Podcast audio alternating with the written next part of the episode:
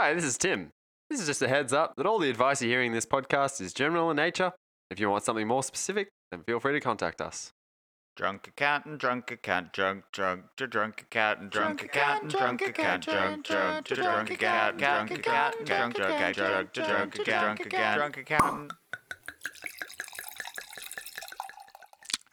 Hello. Good afternoon, good morning, good evening. Hello. Good afternoon, good evening, and good night. Welcome to the very first episode of Two Drunk Accountants with Dan, that's me. And I'm Tim. We're two accountants, sometimes drunk, probably regularly on this podcast because it happens to be right after work. It's getting late in the weekday. So. So this is a podcast for small business people. We're going to tackle the mystery and all the myths of running a small business and spread the knowledge that we've accumulated over the years and through all of our experience and education and help others succeed in business, essentially. Yeah, so we thought this would be a good chance for us to basically give some insights into what we see day to day. And have a bit of fun with it as well. Hopefully help some people out there who are in business and looking to grow and improve and have a better life out of it, because that's what it's all about. Yeah, and as much fun as you can have on an accounting-related podcast. We'll do our best. We'll keep the education segments to a short snippet. And if you'd ever like more information, you can always just email us to twodrunkpodcast@gmail.com or tweet us at Two Drunk Podcast. That's TWO Drunk Podcast. Yeah. So essentially each week we're just going to pick an issue or have a series of issues that will run over a couple of weeks, like what we're doing today. And they're usually questions that we get asked most commonly from our clients and things that we feel are essential to new businesses or things that people need to know. Yeah, so today we thought, why not start off with the basics, entities. Specifically today, we're going to be looking at sole traders and partnerships, telling you some of the pros and cons, what are the tax consequences, legal consequences, what risks do I take by remaining in a unlimited entity. So, but alongside that, we're also going to have a couple of other segments, aren't we, Dan? We sure are. One in particular, which I think we should start off with, is what's the Tim and Down Low? Damn it, I stuffed that up. That's perfect. A bit of a Tim and Down Low. Tim and Dan Low is where we'll start that. See, that is a play on words. So yeah, I read the real thing. Yeah. That's a bugger. All right. Yeah, the Down Low. What's been happening with you, Tim? Well, I had a good day yesterday, Anzac Day. I guess, yeah, showing your respects. It's always a good day, but it's a bit interesting. You sort of think back to wars that we've been in and soldiers who fought. So, yeah, it was a nice day. But a big part of Anzac Day for me is the AFL footy. How'd you go? Yeah, it wasn't great. It was a bit stressful to watch as my beloved Bombers, Essendon Bombers, went down by about 50 points. You're not a Collingwood supporter? No. I mean, who is, Dan? A lot of people. They say they have the biggest membership group in the country, but I don't know who is a Magpie supporter. To be honest, no one wears it proudly unless they beat you, Dan. Well, Tim knows well my love of sport. So just out of argument's sake, maybe I'll say I'm a Collingwood supporter. I wouldn't be surprised if you jumped on that bandwagon, Dan. So it is a bandwagon, so there's a lot of them. People jumping on left, right and centre, apparently. They're winning, why not? Yeah. So what was the score? 102-53 or something. For those of you who can't see Tim, his face just dropped in agony when he said that.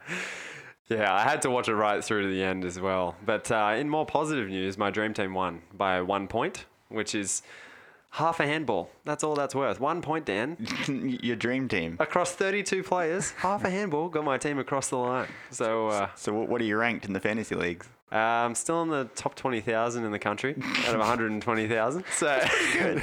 Not great, but... Top 20,000? I mean, do you have a more specific figure than that? Well, I think in New South Wales, it's top 1,500. So if you want to narrow it down. That's good. What about Central Coast? It's going to be top 100. I'm just putting that out there. I don't know actual figures, but...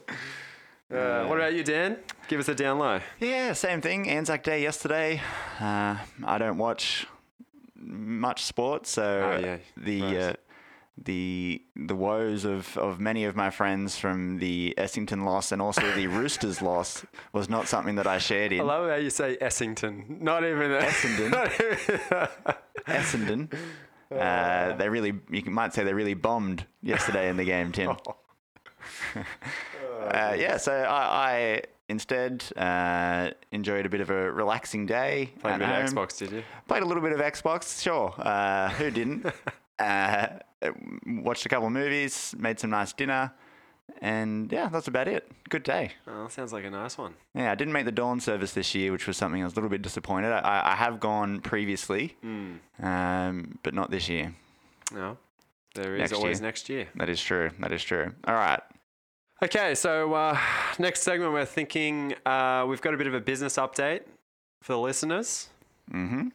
What's been happening this week in the ATO world or the business world? Yeah, just updates about things that happen that might affect your business. And this year this week we do have a couple of good ones. Yeah. An interesting release over the last few days by the ATO is that they're going to be cross data matching motor vehicle purchases and sales. What does that mean, Tim? Right. So essentially, if you're a taxpayer and you purchase a motor vehicle, you're eligible to claim depreciation and GST credits on that. Mm-hmm. At the same rate, when you sell that vehicle, you should, if you made a gain on the sale, declare that in your tax. Yeah. And also collect GST on the sale. So... But it is common for when a vehicle is not worth a lot and a business has been holding it for 5 to 10 years, it gets sold and the income doesn't run through the business. So that is what the ATO is looking out for on that one. Does this apply to individuals as well, not just business people, but say, your average employee who uses their motor vehicle for work-related purposes? Correct, it does. And that is an area where we rarely see people who are employees with motor vehicles they're claiming depreciation on actually declare a gain on the sale of that vehicle. Yeah, it is very common for people to say, yep, no, I definitely use my motor vehicle for work-related purposes. Yep. 90% at least. I got a logbook, I'll show you. Yep. That's cool. But then, 5 years down the track, they've changed jobs or something and you never hear about that car again. That's right. So that's what the ATO is looking out for on that one, because technically, if you are claiming a percentage of deductibility on your car, when you sell that car, you need to calculate whether or not you made a gain or loss. And when I say gain or loss, that's the value that you sell the car for minus the written down value of the car in terms of depreciation. So you bought the car in year one for $50,000. Over the next 5 years, you might claim about $30,000 of depreciation in your tax. It's worth $20,000 in the books. If you then sell it for 30, Dan, you've made a gain of 10. If I have 90% business usage of my vehicle, does that mean my gain's now only 90,000? Sorry, 9,000? 7,000. 7,000. Because if it was 90%, that's $27,000 you've sold it for. There we go, Tim. Gain of 7. I thought I'd get you with that one. Think again, Dan. Keep trying. So, any other news this week? I don't know. The other thing which we will keep, I guess, our eyes on is that Four Corners, interesting episode on the ATO. Yeah, that was, I guess, not much of a surprise to us here in the office. No, it's not. It's not really a surprise. It's a common kind of tale, unfortunately, lately. The ATO being rather quite bullies when it comes to debt collection and things like that. Yeah. So it frustrates us to no end when the ATO gives business people no options with their payment plans or aggressively chases that debt. And it's fair enough. Like, it's owed to the taxpayer. Yeah, and don't get us wrong. We completely think if you're in debt, it means you haven't managed it properly. Yeah, or absolutely. Or, you know, there are situations where someone might just be in a bad moment. They've had an unexpected financial obligation pop up. Someone's been sick, unable to work, something like that. Fair enough. Payment plans. A key customer defaulted on their amount owed to you. Good example. Yeah. So there are those situations, but eventually, you know, any good business person or any person with sufficient amount of help should be able to return to a point where they can pay that debt off. And that is the key point. But the ATO has been really making it harder and harder for small businesses to have the time and space they need to pay those debts. So rather than give them 12 to 24 months to repay their debts and keep on top of their ongoing obligations, we've seen the ATO be more aggressive and shutting people down. Look, it doesn't happen overnight, but if you've been issued a garnishee notice in the past, you'll know the ATO has a fair bit of power. They can write to your bank. They can write to people who owe you money and actually request them to pay the money directly to the ATO, which can be pretty embarrassing if you've got clients with debts owed to you. Yeah. So we've seen that happen. You know, there's been clients, thankfully not many, but there has been clients who have had garnishee notices issued to both their bank or, you know, customers. Yeah. And it's never nice for the client who's trying their best to repay the debt. So yeah, essentially, I think that's what that Four Corners episode was getting at. And yeah, it's nice to see a bit of, I guess, exposure and pressure put on the ATO so they can regain a bit of balance. I do understand they have to collect the debt, but a bit of compassion sometimes goes a long way. That's right. I mean, in the big scheme of things, if you're talking a debt of $50,000. That's a lot of money. But how about the fraud that's occurred in the ATO ranks? Yeah. With the Deputy Commissioner's son? Yeah. The amount that's been ripped off was in the millions, wasn't it? Hundreds of millions? I don't know. Something ridiculous. But so I guess small businesses are the backbone of the economy. The ATO are willing to shut them down over tens of thousands when there's fraud in the millions. So and not only that, but what about the future value of that business? You know, assuming a majority of them do return to a point where they can pay their debts. Yeah, you know, they're going to be paying tax for years, potentially decades to come. Well, here's a question for you. I mean, that business, if they do shut them down, what then happens to the people that they owe money to? They can't pay their ATO debt. Yeah. And then the ATO shuts them down. Yeah, there is a flow-on effect. There is. And the individuals that lose their jobs and stop paying tax because they don't have an income. Yeah. And there are definitely situations where businesses become insolvent and they should be shut down and they should go bankrupt. That's definitely a solution for some things. Sometimes a positive. Yeah, sometimes a positive. Under pressure with a struggling business and high debt. But majority of the time, that's not the case. So that's an interesting little update there. We'll watch that space as it unfolds. There could be some fallout within the ATO. I think both sides of Parliament are actually looking at them. But let's not get started on politics, hey? No. So the other thing maybe worth mentioning next week will be the whole financial sector Royal Commission that's coming out at the moment. You know, it's not really something that we deal with. But it's definitely something that we have a lot of clients that do deal with, you know, financial advice and things like that. So maybe we'll get into that next week.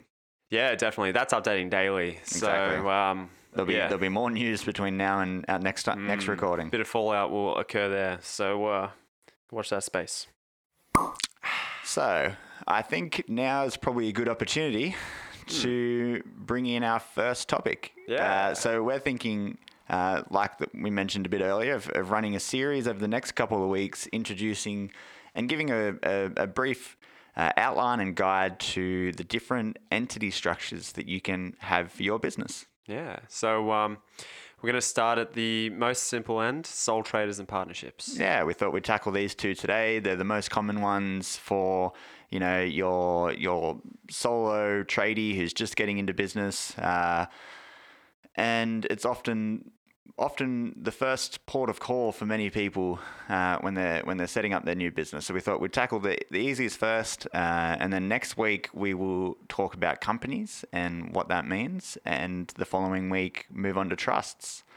They're kind of bigger topics, so we figured a whole week for them would be worth it. So a sole trader, Dan, what is that? A sole trader is an individual who owns and runs a business under their own name, using an ABN. They can have employees, that kind of thing, but themselves, they're actually the business. There is no legal separation between themselves and the business. That's right. So does a sole trader earn a wage? No. That's a common question we receive. They do not. So earnings or profit from the business is the sole trader's income for that financial year. However, cash can be drawn out as freely as they want, provided, cash flow's good enough in the business to take some cash out. The amount of money that you actually take isn't considered when considering your taxable income. Yeah. So in terms of tax, it's not based on cash that you take or put into the business. It's based on the profit. Yeah, that's right. Based on the profit, and you pay your tax at your marginal rate. So effectively, you could earn up to roughly $20,000 without having to pay any tax, in profit for the business. And there's a good question too. So as a business owner, sole trader, do you pay tax differently to an employee who's earning a wage? There is some concessions, such as the small business tax offset. But in a general sense, no, it's essentially the same thing. Right. You've got profit, which is an income, which if you're an employee would be your wage. And at each step along the way, you increase your marginal rate based on what that profit is. However, there is the small business tax offset for individual sole traders. Yeah, so which is about, at its highest, you can save $1,000 of tax. Yeah, that's right. Yeah. So not a bad little bonus from the government there. I guess, what about compliance in a sole trader? Yeah, so you lodge your standard individual tax return like you normally would. However, you do have to add to it a business schedule at the end, which is often needs to be prepared by an accountant if you're, more sophisticated than, say, mowing lawns on the weekend or that kind of thing. You do need to prepare your depreciation and all that kind of thing that you normally would in most businesses. But it is less of a compliance hassle than, say, a company or a trust, because it is just in your individual tax return. So, yeah, because it all takes place in the one entity, it means it saves, transferal of income and, it just all takes place in the same individual. So yeah, it's quite simple. You just prepare it in a business schedule, income and expenses, as long as the records are kept well. So question for you, Tim. Yes. If I'm preparing that in the individual tax return, do I need to have financial statements and that kind of thing? No, you don't. Look, it is advisable to have them, because if you ever come around to looking for finance with a bank or wanting to sell your business, then a financial report is the first thing they're going to ask for, one prepared by an accountant especially, because it's a justification of your income and expenditure. So they can really see what's going on in your business. However, if you are just starting out, you've got a small business and you want to save costs, then you could potentially not look at preparing those financial statements. Just keep it in the business schedule and in the tax return, and save a bit of compliance there. So overall, it is simpler. Yeah, and I think you'll find if you're keeping your records in an accounting software, then most of the time you can print off your financial information from there. And it does depend on your size as well. I think, if you're a multi-million-dollar business trading as a sole trader, then you definitely need financial statements. If you're just a small individual who has a micro business essentially, you don't need to, but it's always advisable. So who would you say a sole trader is suitable for? And maybe just rehash on some of those, Dan, giving us pros and cons. Okay. Oh, yeah. So I would recommend a sole trader business be for someone who's literally that, a sole trader, an individual who has a small business, who's not going to be earning an exorbitant amount of money, who, you know, essentially a tradie is a good is often a good example. They're somebody who, you know, they have a small plumbing business. Their revenue each year is only $100,000. Their expenses are, you know, $60,000, and they've got $40,000 left over at the end. Yeah. You know, that's someone who they're not going to, you know, take too much advantage from any of the tax planning issues that can occur when you have a company or a trust. They're not really going to benefit from any of that.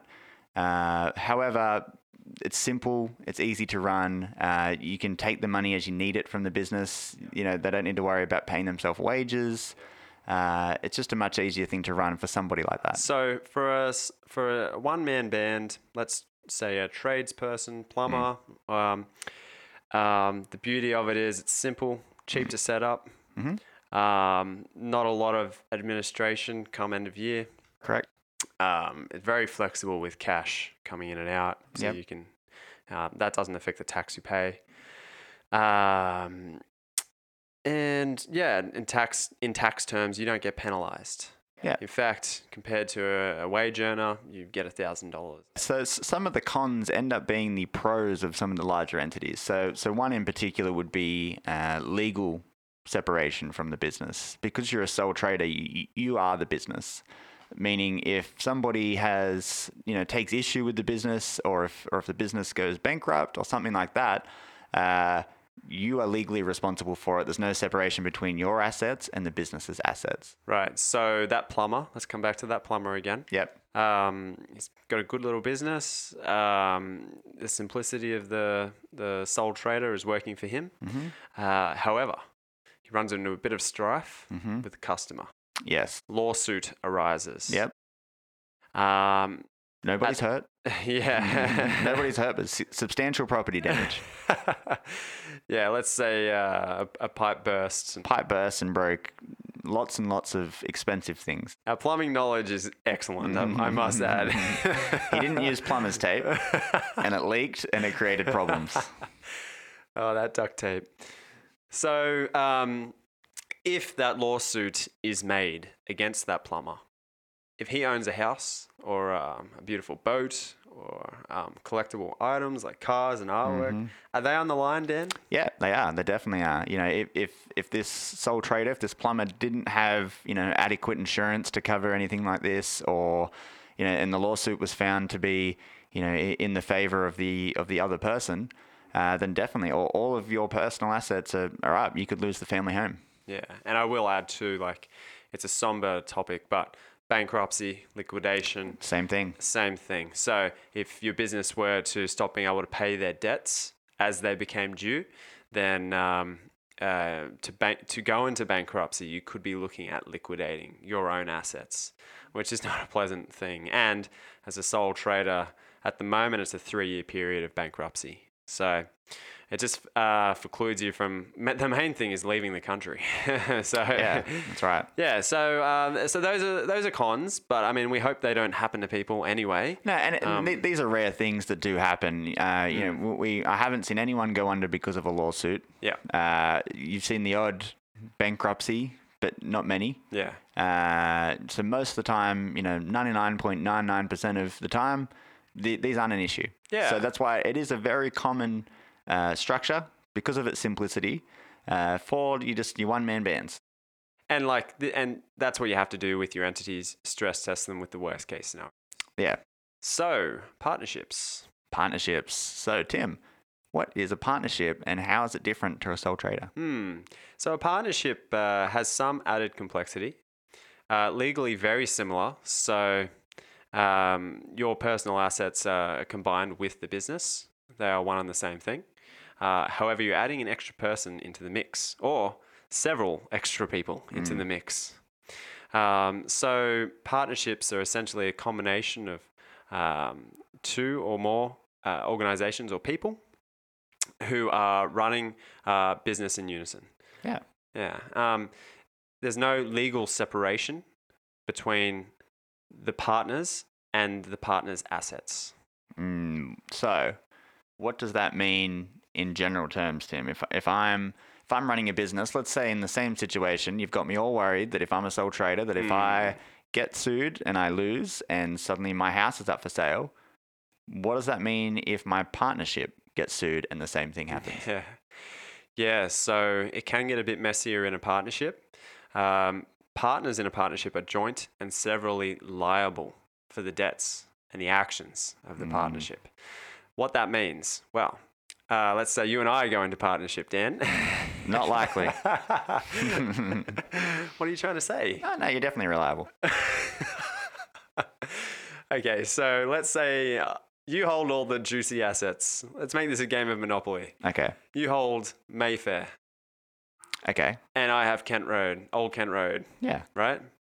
It's about right. We've got exorbitant debts against us. We thought we were going to go gangbusters in this business. We put a lot of money into it. Yep. We now owe the bank. Yep. Subsequently. Mm-hmm. If we went into bankruptcy, the bank could come after all of my Old Kent Road, even if it was my decision and my business mistakes that led to that, which I don't think would be the case, but let's just say they were. Yep.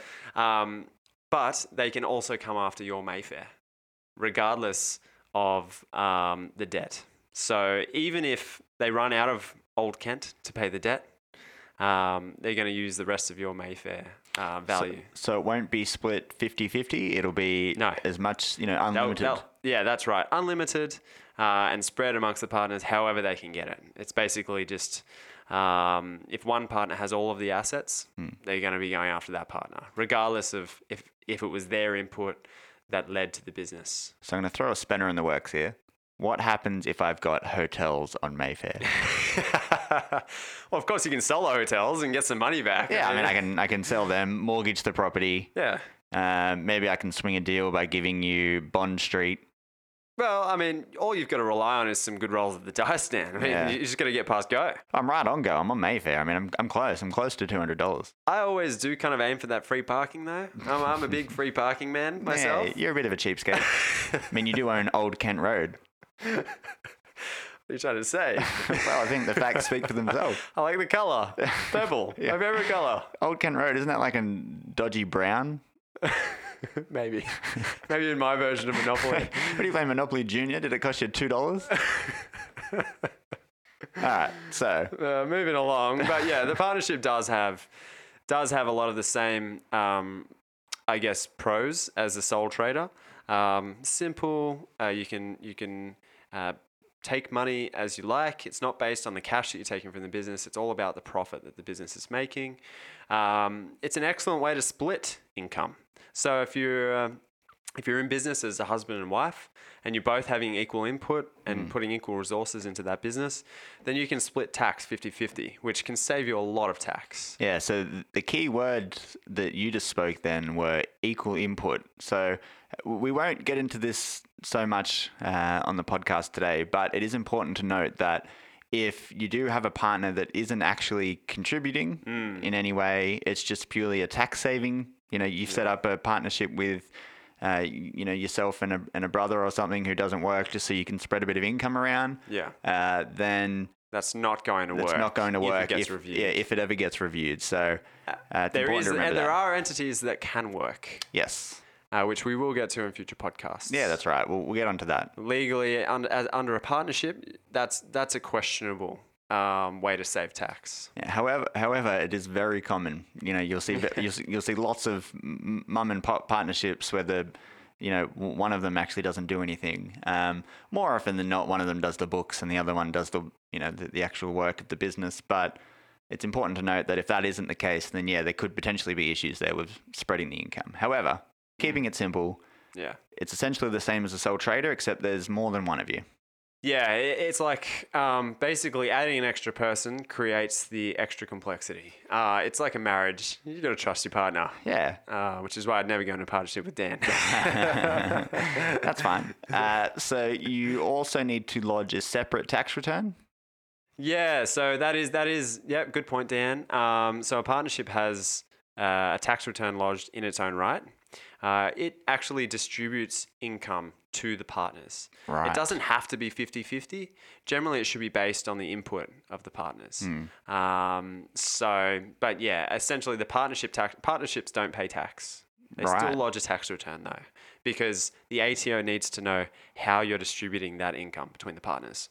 And then it flows through into the individual partner's tax returns.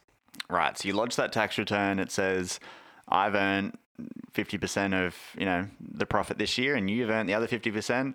So in my tax return at the partnerships and trusts label in the tax return, I put in that figure and you do the same in yours. And then we pay tax at our normal marginal rates for that. Correct. Yeah. So again, same tax rates as everyone else.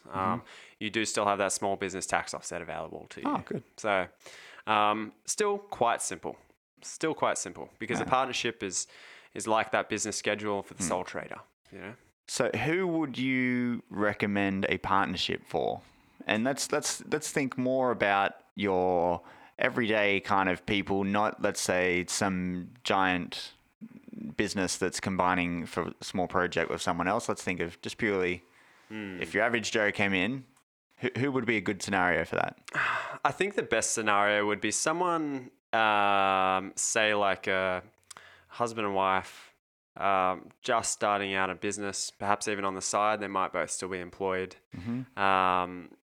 And it's a way for them to not contain all of the income under one of their names, as long as they're both having equal input into the business. I think once you get down the path of actually being separate people, not tied together by marriage, it's almost a better bet to look at something a bit more complex like a company or a trust. Yeah. Just because of the saving in terms of issues that you can have when the partnership essentially like falls down. If one partner leaves or you have a dispute, the partnership dies. So that's something I'm very wary of. So yeah, I think really I think it's worth looking into for is husband and wife, or I guess family members looking at starting a small business without too much complexity. Yeah, I 100% agree. Anything more than just say a small business that's not going to be creating too much of a hassle, I would start leaning towards a more complex structure just because the risks of being associated and your liabilities being associated with someone else's, it's a lot of stress in my mind. Scary. Like there is more riding on a business partnership between two individuals than a marriage sometimes. Like it sounds silly, but it really is.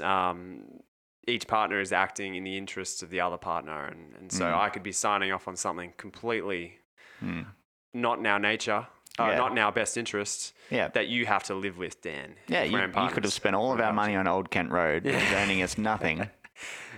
I mean, whereas I've got hotels in Mayfair and suddenly I'm bankrupt. But I was the partner that came up with the monopoly analogy in the first place. So yeah, well, yeah. You're leeching my let's say we equally contributed then. All right.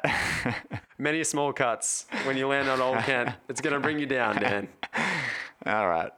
So let's, as a bit of a recap then, let's just say complexity of both, very simple. Sole traders more so than a partnership, but both. Very easy to run, very easy to manage your income coming in and out of it. Basically, no cost to set up. No cost to set up. You just need to apply for the ABN and your tax file number in the case of a partnership. And that's essentially it. After that, running your business, also very simple. Some things to take into consideration. You might come into issue with workers' comp or that kind of thing when it comes to being a sole trader. Some businesses might not let you be a contractor to them if you're such a simple entity structure. Depending on the industry you're in and the people you're working with. Yeah, they do prefer like sometimes companies. Yeah, very common in the building industry. Yeah. Very simple to run, very easy to do.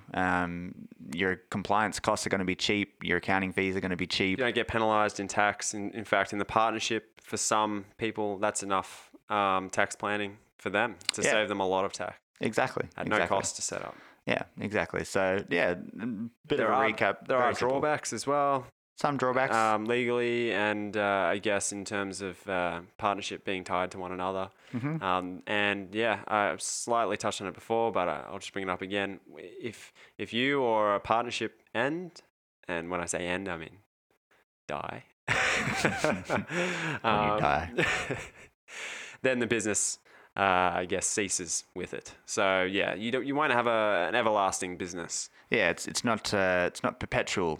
into the future. You're not going to be, your business won't outlive you unless you sell it. That's right. And it's not your business anymore then. Exactly. Yeah. So, yes, that was our summary of Sole Traders, the first in our entities series. Next week, as we said, we will discuss companies. If you do have any more questions about this, how do they get in contact with us, Tim? You can email us at twodrunkpodcast@gmail.com. That's Two Drunk Podcast. You can tweet us at twodrunkpodcast. So send through your questions. If we didn't explain something properly, or which is more than likely. Yeah. If something applies to you and you wanted a bit more detail, send us an email. We'd love to hear from you. Yeah, definitely. We'd love to hear from you. I feel that we've had a few negative moments here, Tim, in the podcast, in this one series talking about these two entities. So I think we should combat this with our final segment. And that is, what's your other thing? What's your other thing? What's your other thing? So this is the segment I think we're going to discuss, because we think it's important to have a life outside of work and outside of your business. You need to have hobbies and things that you're into. So, Tim, what's your other thing this week? Actually, I'm going to say it's ping pong, Dan. I'm annoyed that you brought this up, Tim. We do have a ping pong table in our office. Some great battles being had at the moment. Being accountants, we've set up some pretty stringent rules around the office competition. And we've got a killer spreadsheet. Keeping scores and differentials. But yeah, I had an excellent victory today against Dan. We've got a version of our competition called Street Rules. Or The Purge. The Purge is the nickname we've given it, and some of the rules are just active rebounds. You know, just bumps off something and comes back on the table. Let's play on. No manners. There's absolutely no manners either. So you don't have to apologize for anything. You can serve at any point in any direction. Yeah. Usually we do the diagonal serve. And normally we wait for the other side to be ready. Now, if you can do something tricky, like hitting the ball between your legs in a Street Rules game, then you can win 2 points. If you win that point. Instead of one. So bit of risk reward there. Yeah, if you ever want a good set of ping pong rules, feel free to email us and we'll email you our rules. Yeah, so the next thing we're starting up is a ping pong podcast. But that's my other thing, Dan. What about you? What's your other thing? Well, I've been rather busy lately, as you'd know, just with various things, and that's all kind of come to a little bit of an end. One of the reasons we've finally been able to record our podcast. Yeah. But one of the other things in my life lately has been the Xbox game Fortnite. I haven't played it, but I've heard a lot about it from you. Yeah, no, it's a good game. Lots of fun. Yeah. Essentially, it's like a Hunger Games situation where you're dropped onto an island and the island pushes everyone closer and closer together until there's only one of you left. But it's a good social game. You play in teams, and good way to, if you're not actually in person seeing your friends, a good way to catch up with a few people. Yeah, I mean, I've got a lot of friends that I don't actually want to see, but I'd like to speak to them every now and then. It's perfect for that. For instance, I would love it if you got Fortnite. It means we can hang out without actually having a look at each other. Yeah. But also, like, it's free, isn't it? Yeah, that's the thing. Amazing. Yeah, it's free. It's free. Everyone download it. It's awesome. Or like they do sort of, haven't you've been paying $15 a month or something for the Battle Royale thing? It's a one-off $15. Obviously, you get sucked in with these in-app purchases eventually. That's how they get you. But yeah, you pay it once and you get some extra challenges. Just keeps it a bit interesting. What's the challenge of this week, Dan? There's 10 of them. Just getting victories in certain areas of the map and that kind of thing. Nothing that would make sense to anyone that's kind of listening. I do want to play, but I just know that, like, as soon as I get on there, I'm going to get killed about 10 times in 30 seconds and spend more time on a loading screen than that does happen. That does happen. It's going to suck up about 10 gigs of my internet downloads every week, updating it. You've still got a gig limit on your internet here. Got to go unlimited. Right. I've got that dial-up. You can't. You haven't got no NBN in your street yet? The NBN's not much faster anyway. No. So I think everyone's probably got a good idea of who we are from today's podcast. Tim, obviously, very much into Collingwood. And I'm your typical accountant who occasionally plays some video games. Death to Collingwood. Yeah. Anyway. What's your gamer tag, Dan? No, I'm not going to get into it. Tell us your gamer tag. It's Dan Solo, 1990. If you say it correctly, it's Dan Solo, like Han Solo. Oh, that's rubbish. Although I'm just still using the Xbox generated one, so I mean, I can't talk Kludgy Jupiter over here. All right. So if, as we said, if you got any questions or corrections, we love corrections, or any, even reviews. If you like us, give us a review. If you just want to say anything to us, if you hate us, even just send us a tweet, send us an email, get in touch. Any news is good news for us. Any news is good news. Maybe even if we get a few nice comments, we might read them out in a future week. Yeah. I mean, look, even bad comments, they can be kind of funny sometimes. Yeah, I think so. And it does show that people are listening, even if there's bad comments. Even if there's bad comments. That's one listener. Especially about Tim. I promise, I vow even, that any bad comment about Tim, I will read on this podcast. Oh, that's a bit harsh. That's dangerous. That's all right. So read them out. Send them out. Yeah. Especially after a couple of ciders or a lovely glass of wine. I'm definitely inclined to read them out. Notice Dan didn't say beer there. There's no big beer drinker. Anyway, well, look, thanks for listening, guys. We're signing off. And I guess we'll speak to you next time. Yeah, indeed. As always, calculator.